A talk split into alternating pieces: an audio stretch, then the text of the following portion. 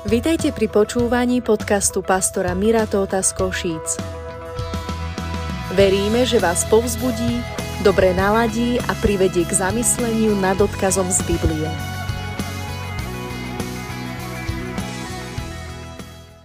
Pozrime sa spoločne do proroka Daniela a budem čítať komplet celú kapitolu. Skúste ma nepredbiehať očami, budem čítať primerane rýchlo a Božie slovo znie takto od prvej kapitoly. Tretieho roku kráľovania Jehojakima, judského kráľa, prišiel Nabuchodonozor, babylonský kráľ, k Jeruzalému a obľahol ho. A pán, Boh, vydal do jeho ruky Jehojakima, judského kráľa. Už tu by som sa zastavil. Všimnite si, že Boh vydal judského kráľa do ruky bezbožného človeka. Už tu by sme sa mohli zastaviť, ale dnes sa nezastavíme. Aj čiastku nádob domu, domu Božieho a dopravil ich do zeme Sineára, do domu svojho Boha s malým B a nádoby dopravil do domu pokladu svojho Boha. A kráľ povedal Ašpenázovi, náčelníkovi svojich dvoraninov, aby doviedol mládencov zo synov Izraelových, ako z kráľovského semena alebo pokolenia, tak aj z iných popredných mládencov, na ktorých vraj nie je to žiadnej vady, ktorí sú pekného vzozrenia a sú dôvtipní v každej múdrosti, vyznajúci sa vo vede a rozumejúci umeniu a v ktorých by sa našla sila stáť v paláci kráľovom, aby ich vyučili písomníctvu a jazyku Chaldejov. Preprogramovanie, brainwash, výplach toho, čo mali dovtedy v sebe. A kráľ im vydelil každý deň z výborného pokrmu kráľovského to, čo potrebovali na ktorý deň, aj z vína, z ktorého sám pil. A nariadil vychovávať ich za tri roky a že keď sa dokončia tie roky, majú stáť pred kráľom. A boli medzi nimi zo synov Judových Daniel, Chananiáš, Mišael a Azariáš. A náčelník dvoraninov im dal iné meha, mena. Šmahom ruky výmena identity. Už neboli, uh, už neboli uh, Daniel, Chananiáš, Mišael, Azariáš, ale boli Baltazár, Šádrach, Mišach a Abednego druhá polovica štvrtého riadku. A Daniel si položil na srdce, že sa nebude poškvrtňovať pokrmom kráľovým a vínom, z ktorého on pije. A prosil náčelníka dvoraninov, aby sa nemusel poškvrňovať. A Boh dal Daniela v milosť a vzľutovanie pred náčelníkom dvoraninov. Náčelník dvoraninov povedal Danielovi, bojím sa svojho pána kráľa, ktorý vám vymeral váš pokrm a váš nápoj, lebo veď prečo má vidieť vaše tváre mrzutejšie a biednejšie ako tváre druhých mládencov vášho veku. A tak uvalíte vinu na moju hlavu pred kráľom. A Daniel povedal správcovi, ktorého ustanovil náčelník dvoraninov nad Danielom, Chananiašom, Mišaelom a Azariášom. Skús prosím svojich služobníkov, hovoria oni s ním, vyjednávajú, oni v pozícii unesených mladých mužov. Skús nás na, na 10 dní a nich nám dávajú stravu, v preklade jedlo bez mesa a budeme jesť a, alebo strovu niečo nechutné nie z kráľovského stola. Opravujem, opravujem sa. A prosím, skús to 10 dní, budeme jesť a vodu a budeme piť. A potom nech sa vidia pred tebou a posúdia naše tváre a tváre mládencov, ktorí jedia pokrm kráľov a podľa toho, ako uvidíš, tak učiň so svojimi služobníkmi. Navrhli mu, navrhli mu deal. A poslúchol ich v tejto veci a skúsil ich 10 dní. A po skončení 10 dňov sa ukázalo, že ich tváre boli krásnejšie a že boli tučnejší na tele, o, tučnejší nerozumiete, obeznejší. Boli tučnejší na tele od všetkých mládencov, ktorí jedli pokrm kráľov. A bolo tak, že správca odnášal ich kráľovský pokrm aj víno, ktoré mal piť a dával im strovu. Týmto štyrom mládencom dal Boh vedomosti a rozum, aby sa vyznali v každom liternom umení a múdrosť a okrem toho Danielovi dal aj to, aby rozumel každému videniu aj snom. A keď sa dokončili dni, o ktorých povedal kráľ, že ich potom majú doviesť, doviedol ich náčelník dvoraninov pred Nabuchodonozora. A kráľ hovoril s nimi a nenašiel sa z nich zo všetkých ani jeden taký, ako bol Daniel. Chananiáš, Mišael a Azariáš a stávali pred kráľom. A v každej veci múdrosti a rozumnosti, na ktorú sa ich vypitoval kráľ, našiel ich 10 krát zbehlejších nad všetkých učencov, nie študentov, učencov a hvezdárov, ktorí boli v celom jeho kráľovstve. A Daniel bol v tom postavení až do prvého roku panovania kráľa Círa. Minule ma zaskočila jedna myšlienka, kedy jeden človek v súvislosti s tým, že žijeme dobu, kedy sa veľa hovorí o Božom slove, ale veľmi málo ľudí ho fyzicky číta, že by s ním mali vzťah, kedy máme silnú náklonnosť počúvať youtubovské videá alebo podcasty, ale máme oveľa menší sklon zobrať, zobrať si Božie slovo a čítať si ho, alebo ešte ďalší level, dovoliť Bohu, aby nám čítal svoje slovo. V tom čase jeden kazateľ v, z anglicky hovoriacej zeme povedal, že urobil sa prieskum, že ak by si čítal Bibliu normálnym tempom, celá čítanie celej knihy Biblie, teda 66 dní kníh, by bolo okolo 72 hodín. Chcel by som sa spýtať, koľko času v rámci dňa venuješ alebo venujeme na to, aby sme sa dívali na stránky Svetého písma, ktoré Boh nechal cez Svetého Ducha zapísať pre každého jedného z nás, pretože to nie je text, ale Pán Ježiš sám povedal, moje slova sú duch a sú život. A sú to práve tieto slova, ktoré ak Boh obživí do tvojho života, v nich je sila, múdrosť, urobiť správnu vec a ostúpiť od zlého. Preto sa mi nikdy nelení čítať trošilinku dlhší uh, úsek. Správne by sme mohli čítať do, uh, do konca 3. kapitoly a potom už začínajú videnia a ostatné veci. Ale dnes som si vybral, aby sme hovorili uh, z celej prvej kapitoly. Nebuďme tak strašne upetí na success story alebo na príbeh úspechu, čo všetko Boh urobil pri týchto ľudí, ja viem, že zniem trošku ako kacír, ale z Babylona neboli zobratí štyria chalani. O týchto štyroch hovorí prvá kapitola. Nie hoci ktorý líder rozdelil šmahom Bakule Červené more, bol to iba Mojžiš, ale v zástupe ľudí, ktoré ho nasledovali, bolo viac ako 3 milióny ľudí a to je konzervatívny odhad. Nie každý človek chodil po mori, že vystúpil z člnka a chodil po tej vode. Urobil, stalo sa to iba u Petra, v loďke boli ďalší 11, potom boli ďalších 70 v širšom okruhu.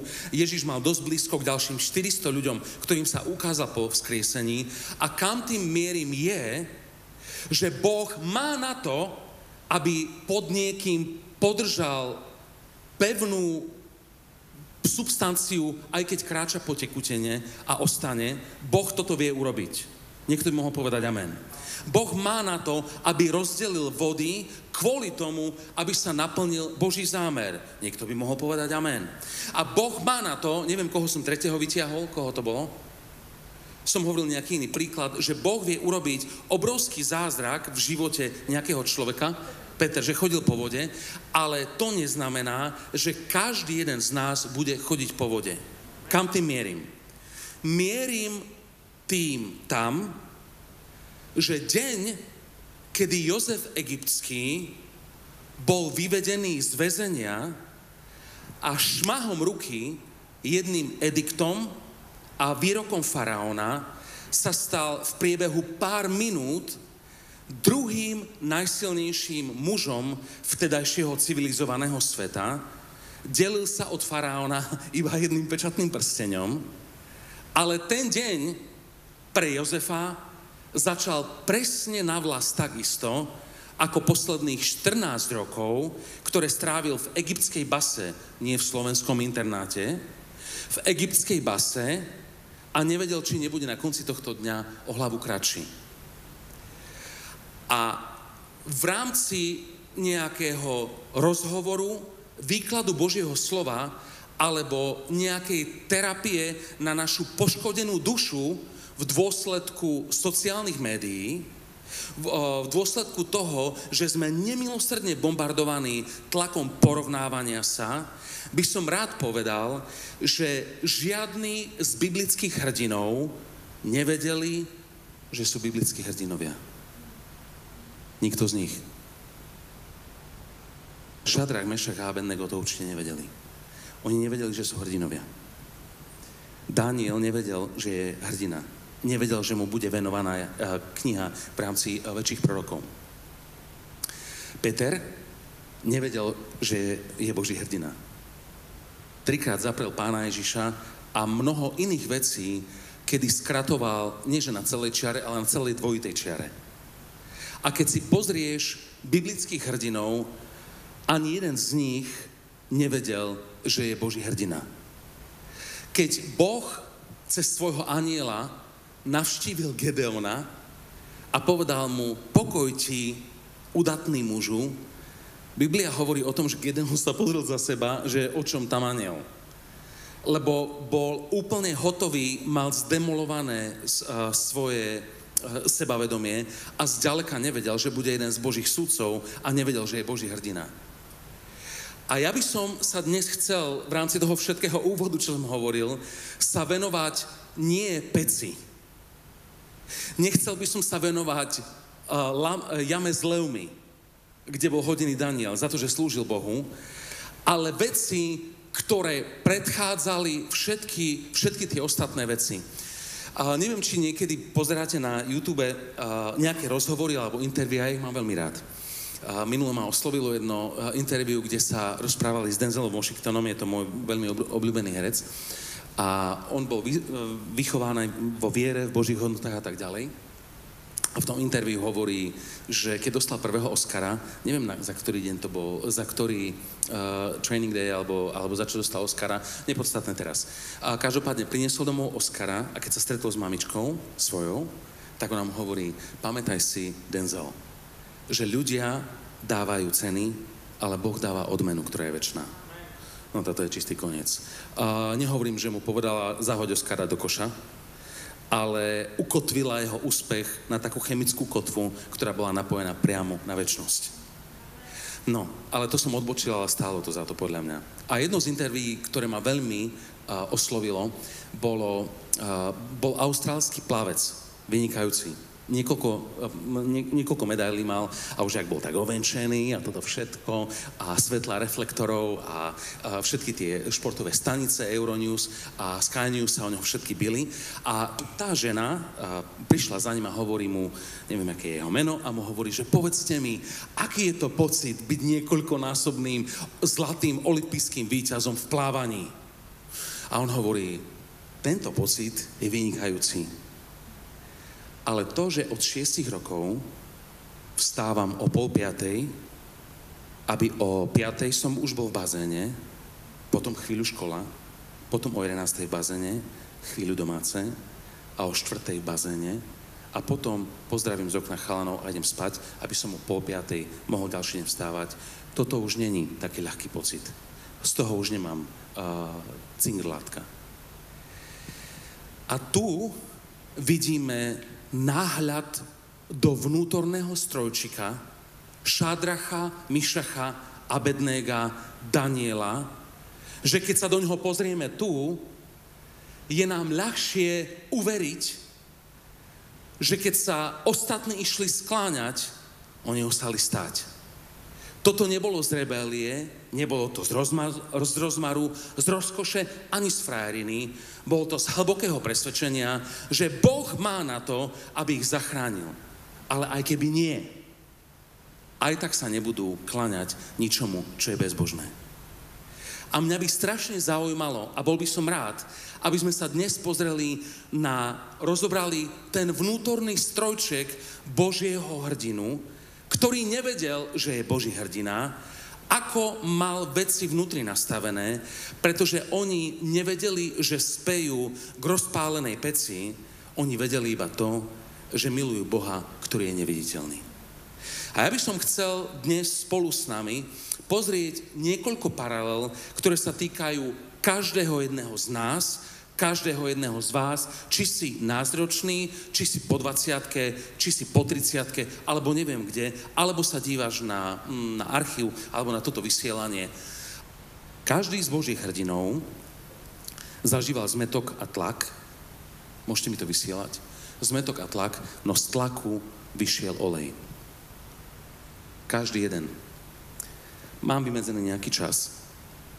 Ale keby som začal prechádzať cez Božích hrdinov, ktorí priniesli, nechali obrovskú, obrovskú stopu pre Boha alebo pre Ježiša, každý jeden z nich prechádzal pre, cez metok a cez tlak, ale v týchto tlakoch sa nastavili tak, že z nich nevyšla žlč, ale že z nich vyšiel olej. A ja by som sa chcel spýtať, či ty v tejto šialenej dobe, aby som použil jemné slovo, či v tejto šialenej dobe, ako si nastavený pri tomto zmetku medzi, a, a, a v tomto tlaku. Pretože títo chalani boli ako mládenci unesení zo svojho prirodzeného duchovného prostredia. Bola im zmenená identita a všetko.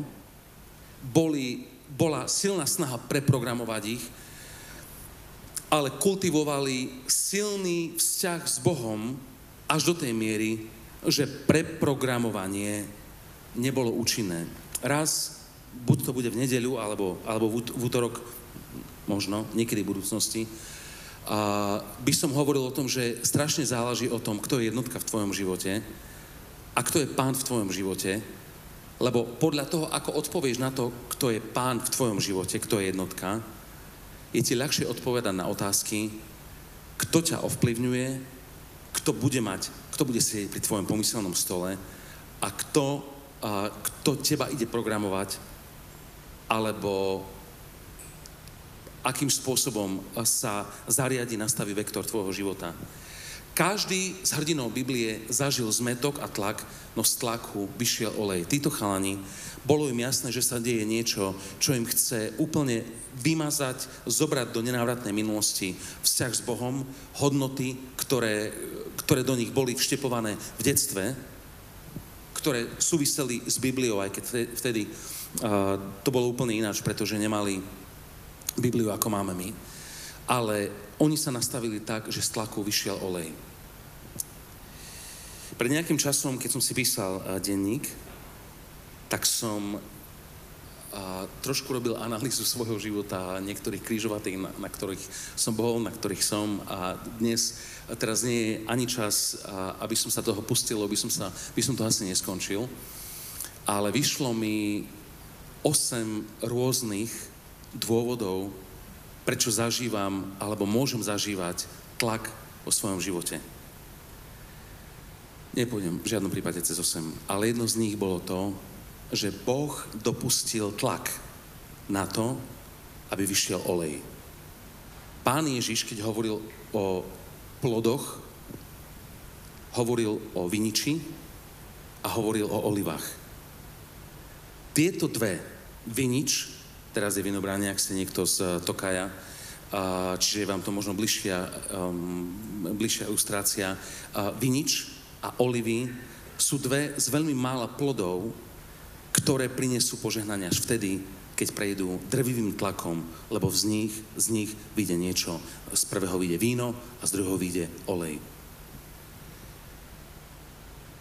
Chcem ťa povzbudiť, aby si sa uistil, že ak v tvojom živote je tlak.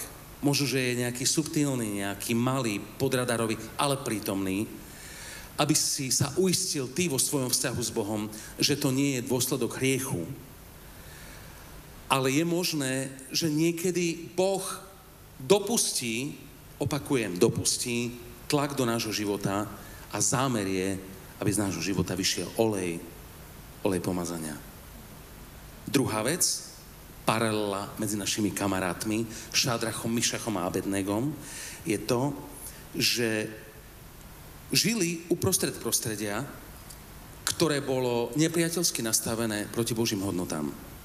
Šádrach, Mezach a Abednego žili v prostredí, ktoré bolo nepriateľsky nastavené proti Božím hodnotám. Kto z vás rady pozeráte hokej alebo fotbal? Dievčatá žiadne? Dobre, pohode. A dajme tomu, že fotbal, nie, dajme tomu, že hokej, hokej mi je bližší ako fotbal, je rýchlejší. Keď príde hrať Dukla Trenčín do Košic a Dukla Trenčín začne ísť na našu bránku, aby nám dala gól. US Steel Arena tlieska alebo bučí? Bučí alebo, alebo píska. Nič zlom, ale ak žiješ v prostredí ktoré je nepriateľsky nastavené voči Božím hodnotám a ideš skórovať, nečaká, že ti budú tlieskať. Nehovorím o tom, že očakávaš, že musia pískať alebo bučať, ale buď ready, že sa to môže stať. Žijeme v bode, kedy v západných krajinách bradatí muži nemajú úplnú istotu, na ktoré vecko majú ísť, ktoré, ho majú, ktoré majú použiť. Žijeme v bode, kedy učitelia, ktorí nemajú nič s Božími hodnotami, chcú povedať mladým deťom, chalanom, že môžu byť kľudne dievčatá a dievčatám, že môžu byť chalany. A žijeme v bode a v, hod, v, v dobe, kedy to, čo je okolo nás a pokúskuje to, ako keby si mal kremičitý piesok v nejakej nádobe a zo spodu pustil nejaký prameň, zrazu zo spodu už je voda, na povrchu to vyzerá ešte OK, a jedno, druhé, tretie, dvaciaté, sté, 1501 zrnka už sú namočené vo vode a zo spodu to presiaka. Ako nasledovník pána Ježiša, ak veríš tomu, že Boh je, väč, väč, e, že boh je väčší, že je silnejší a že je pán, a stalo by sa, že budeš žiť Božie hodnoty v škole, na univerzite, na pracovisku, v bloku, v ktorom si, nebuď prekvapený, ak ti nebudú uh, high-fivovať, alebo ti prípadne ukážu uh, inú vec. Alebo budú bučať, alebo pí- pískať. Nehovorím, že sa to môže stať, hovorím iba, buď ready. A títo chalani, oni určite nesnívali o peci. Ale vedeli určite, že vo svojom vnútri mali nastavenú čiaru a povedali, potadiaľ to áno a za ňu ani centimeter. Chcem ťa povzbudiť na základe toho, čo hovorí Božie slovo, aby si vo svojom vnútri urobil jasnú čiaru, že intimné súžitie umiestníš do manželstva a nie pred neho. Chcem ťa povzbudiť, aby proti hodnotám, ktoré sa tlačia, aby si bol človek, ktorý je radšej podporujúci autority a nie je nastavený ako rebel a anarchista.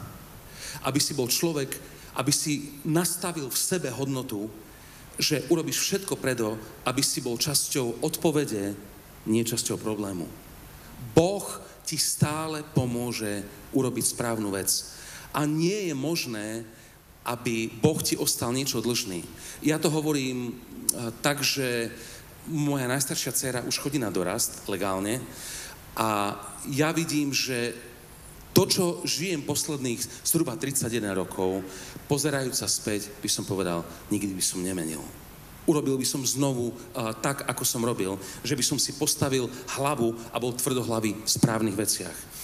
Um, Šádrach, Mišach a Abednego žili v prostredí, ktoré, nebolo nepriateľ, ktoré bolo nepriateľsky nastavené proti Bo- Božím hodnotám. Keď som bol druhák na strednej, bolo to hodnú chvíľu, bolo to, mm, bolo to už nejaký piatok nazad, viem, že vtedy v našej triede, keď prichádzali veci ohľadom, uh, ohľadom fajčenia, ohľadom uh, fajčenia prípadne trávy, keď sa jednalo o hazardné hry, keď sa jednalo o, o dievčatá a experimentovanie s týmito vecami, ja som vedel, že ja vnútri mám čiaru, že som ja v sebe vedel, viem sa dostať podadiaľ to, ale ďalej sa dostať nemienim.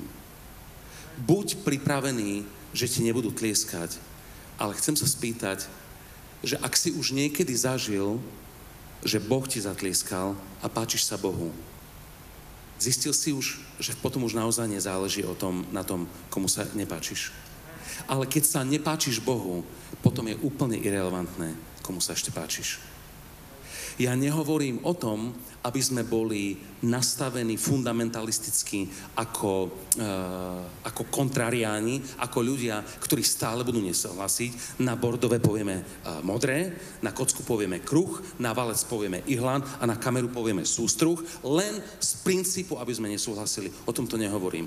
Hovorím, tu na je Boží vektor, Božia línia, ideme za ňou a veríme tomu, že Boh je s nami. Amen. Ďalšia vec, ďalšia paralela, ktorá je, ktorú u nich vidíme, je to,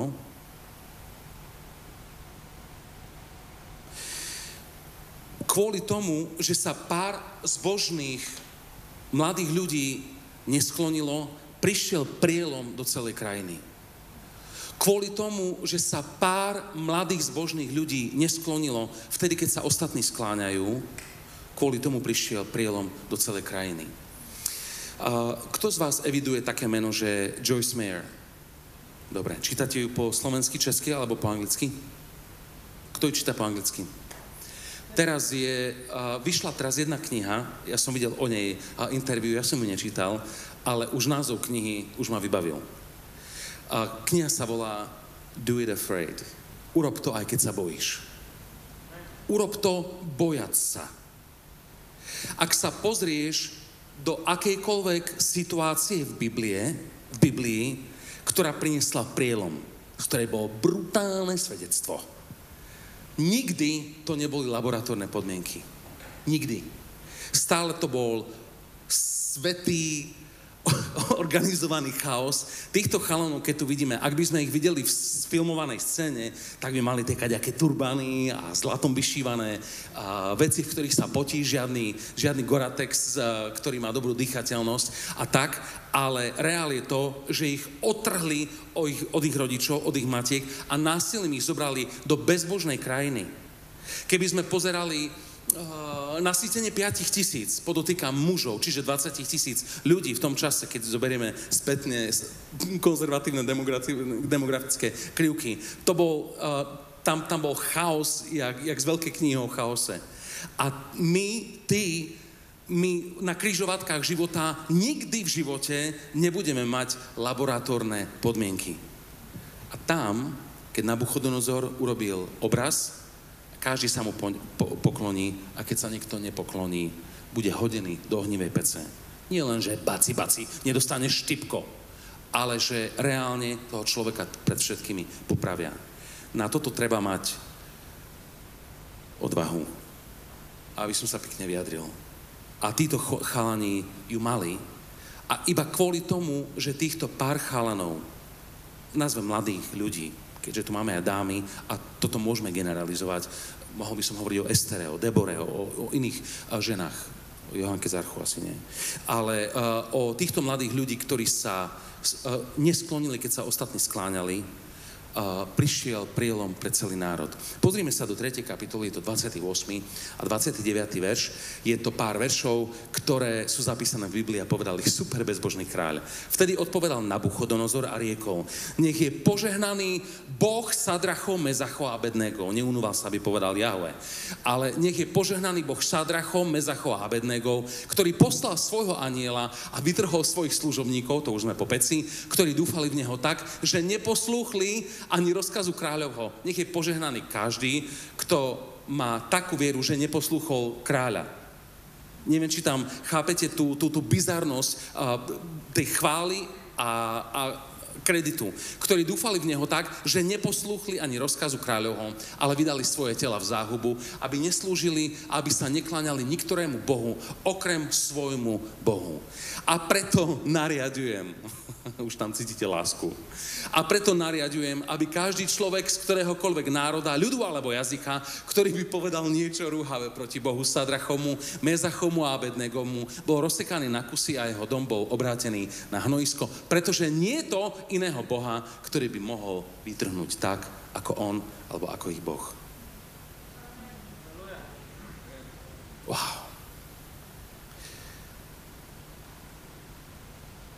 Na, my nevieme, a ty nevieš, ja určite neviem, čo môže Boh zobrať, Čo môže Boh urobiť z tvojho života, keď sa mu odovzdáš. Ale teraz nejde o ten kaliber, tak ako sme hovorili v prvom bode, keď sme hovorili o strojčeku víťazné eh, človeka, ktorý je Boží hrdina, ktorý nevie, že bol Boží hrdina, ale oni zahrali svoju partitúru. Oni urobili la, la, la, la. Nič dokopy, ale v tej partitúre to bola obrovská vec, ktorá urobila tú najlepšiu možnú harmóniu na Božiu slávu. Uh, raz niekedy rozmýšľam, že by som urobil takú, kvôli tomu, že som mm, niečo ako hudobník, že by som uh, skúsil rozobrať niektoré, uh, niektoré piesne kresťanské a že by som vám pustil partitúru jednotlivých nástrojov. Ľudia, to je, viete čo? To je, že to je, to, to je, to je nula, dvakrát prešknutá. Ale keď to dáš celou kapelou, v rámci kontextu, v rámci kliku, metronómu a správneho timingu, tak vlastne máš nejaký groove. A zrazu každý sa začína hýbať, fúka uh, nos do, do rytmu a úplne ťa to zoberie. A títo chalani v tejto vec, oni sa nechceli strať ani škvárkami. Oni chcú, chceli byť poslúži svojmu Bohu a tak, ako najlepšie vedeli, páli sa. Tomu verím. Zahrali svoju partitúru. A ja by som sa chcel spýtať, či vieš o nejakých jednoduchých tónoch, ktoré Boh chce vylúdiť z tvojho života a urobíš iba svoju časť, nie preto, aby si bol hrdina, ale preto, aby si žil na Božiu slávu. Pretože ty nevieš a nikdy nebudeš vedieť, ako veľa tvoja poslušnosť Bohu urobí pre celé tvoje okolie. Možno pre tvoju rodinu, možno pre tvoju školu, štúdijnú skupinu na univerzite, alebo pre pre blok, v ktorom bývaš. Chcem ťa k tomu povzbudiť, aby si bol verný Bohu v tom, čo ti zveril. Nejde o hrdinstva, ide o vernosť v tom, čo ti Boh dal. Predposledná alebo posledná vec. Vydržali kvôli tomu, lebo kultivovali zbožné priateľstva. Vydržali kvôli tomu, lebo kultivovali Božie priateľstva. Kedykoľvek vidím v sále tu, alebo v nedeľu, keď vidím chalanov, dievčatá, ktoré sedia po partiách. Teraz nehovorím o nepreniknutelných kruhoch. To je aké bratstva a sesterstva, do ktorej už nikoho nezoberieme, už sme plní. To, o tom nehovorím. To má svoje uh, strmé, strmé medze a, a strmé svahy. Ale mladí ľudia, ktorí sa navzájom vedia povzbudzovať v dobrých veciach, viete čo, to je šupa my sa s Veronikou, s manželkou sa stále modlíme, Bože, daj, aby naše céry, aby boli stále časťou dobrých priateľských kruhov. Niektorá spovedal, ukáž mi svojich kamarátov a ja ti ukážem, kde budeš o 5 rokov. To je hotové proroctvo a viete, čože funguje. Sú niektoré priateľstvá, ktoré budeš, potrebuješ podržať, aj keby ti bolo ťažko na ego, a sú niektoré priateľstvá, ktoré potrebuješ pustiť. Potrebuješ ich reznúť. Úplne Ináč ťa to bude stáť nie komfort v živote, ale môže ťa to stáť väčnosť. To je holá pravda.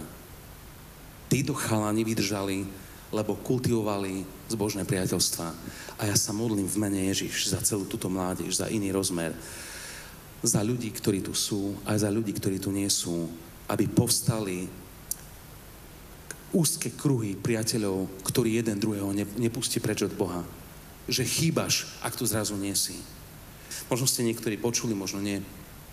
Ja som mal, teda mám kamaráta, v nedelu tu niekedy, niekedy kameruje, volá sa Robo. A tento chalan, my sme si boli v čase, keď ja som sa obrátil, sme si boli dosť blízki a, uh, boli sme častejšie spolu ako teraz, lebo ja som bol nová lastovička v mládeži a nikoho som dokopy nepoznal a on si ma nejak tak zobral pod krídlo. A ja som nechodil na mládeže kvôli tomu, z prvu, lebo som uh, chodil na kulturistiku a proste mal som kaďaké tréningy, fázové, Ačkové, Bčkové, rozdelené svalové partie, aminokyseliny, proteíny a celá tá alchymia okolo toho. A tento chalan, Robo, keď som už odchádzal domov, to bolo na Donskej, na, nad jazerom, a tak on mi hovoril, že nevidám, nevidám ťa na mládežiach. A ja hovorím, však ja som v posilke, vysím na hrazde a robím, a robím chrbát. A on hovorí, a skús v tomto urobiť zmenu a zainvestuj ten čas do, do vzťahu s Bohom a duchovné telo, ktoré nikdy, a, nikdy neopadne, to budeš mať oveľa lepšie ako to telesné. Je to niekde v 2. Efežanom 2.16? Ani nie. Ale túto radu, ktorú najlepšie vystružlikal a vymodeloval ako môže, viete čo? Robo Hrabovský ten deň po obede na jazere mi pomohol vyhodiť výhybku života. A aj kvôli tomu rozhovoru som dnes tu. Možno okolo teba je nejaký Mirotol 16-ročný, mierne možno zakomplexovaný, necítiaci lásku a prijatie. Modli sa, nech ti ho ukáže. Títo chalani vydržali kvôli tomu, lebo kultivovali zbožné priateľstva. Urob si inventúru svojich priateľstiev, ktoré ťa ťahajú bližšie k Bohu a tie, ktoré ťa, ťa ťahajú preč. Tie, ktoré ťa ťahajú preč, dá sa z nich výjsť elegantne. Urob to. Respektíve zváž to, lebo je to tvoje rozhodnutie.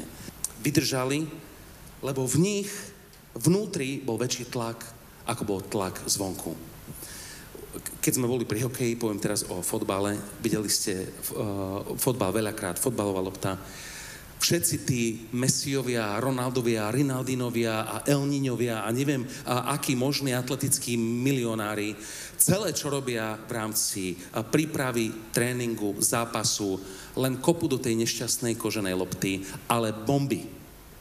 Ja keď som bol dieťa, ja som do lopty veľa nekopal, lebo kvôli tomu, že som mal bronchitidu a, a astmu, tak som ma stále dali do bránky, lebo som nevedel dobehnúť do polky ihriska, lebo som potom dýchal ako vysavač, takže stále som bol medzi tými dvoma topoľmi na našom sídlisku a som niekto, niekoľko gólov za zápas pustil. Ale do lopty sa stále kope a ona to prežije. Viete prečo? Lebo v nej vnútri je väčší tlak ako ten, ktorý ide zvonku z kopačky. A ten, ktorý je v tebe, je silnejší ako ten, ktorý je v tomto svete. Nie sme, už nemáme ten luxus, ak dovolíte, aby sme nepracovali silno na duchovnom momente alebo momentume, ale momente v našom, v našom vnútri, pretože nepriateľ, podotýkam porazený nepriateľ, v tejto sfére voči nám vedie vojnu. Ak on voči tebe vedie nejakú vojnu a ty sa k tomu postavíš, že budeš si dlúbkať nose a pozerať do neznáma, tvoje šance sú iba teoretické.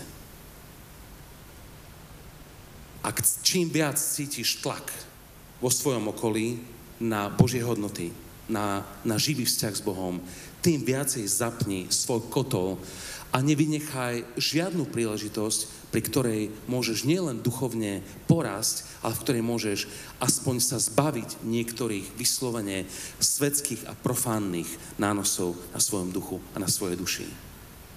Urob to. Toto ťa vyčlení.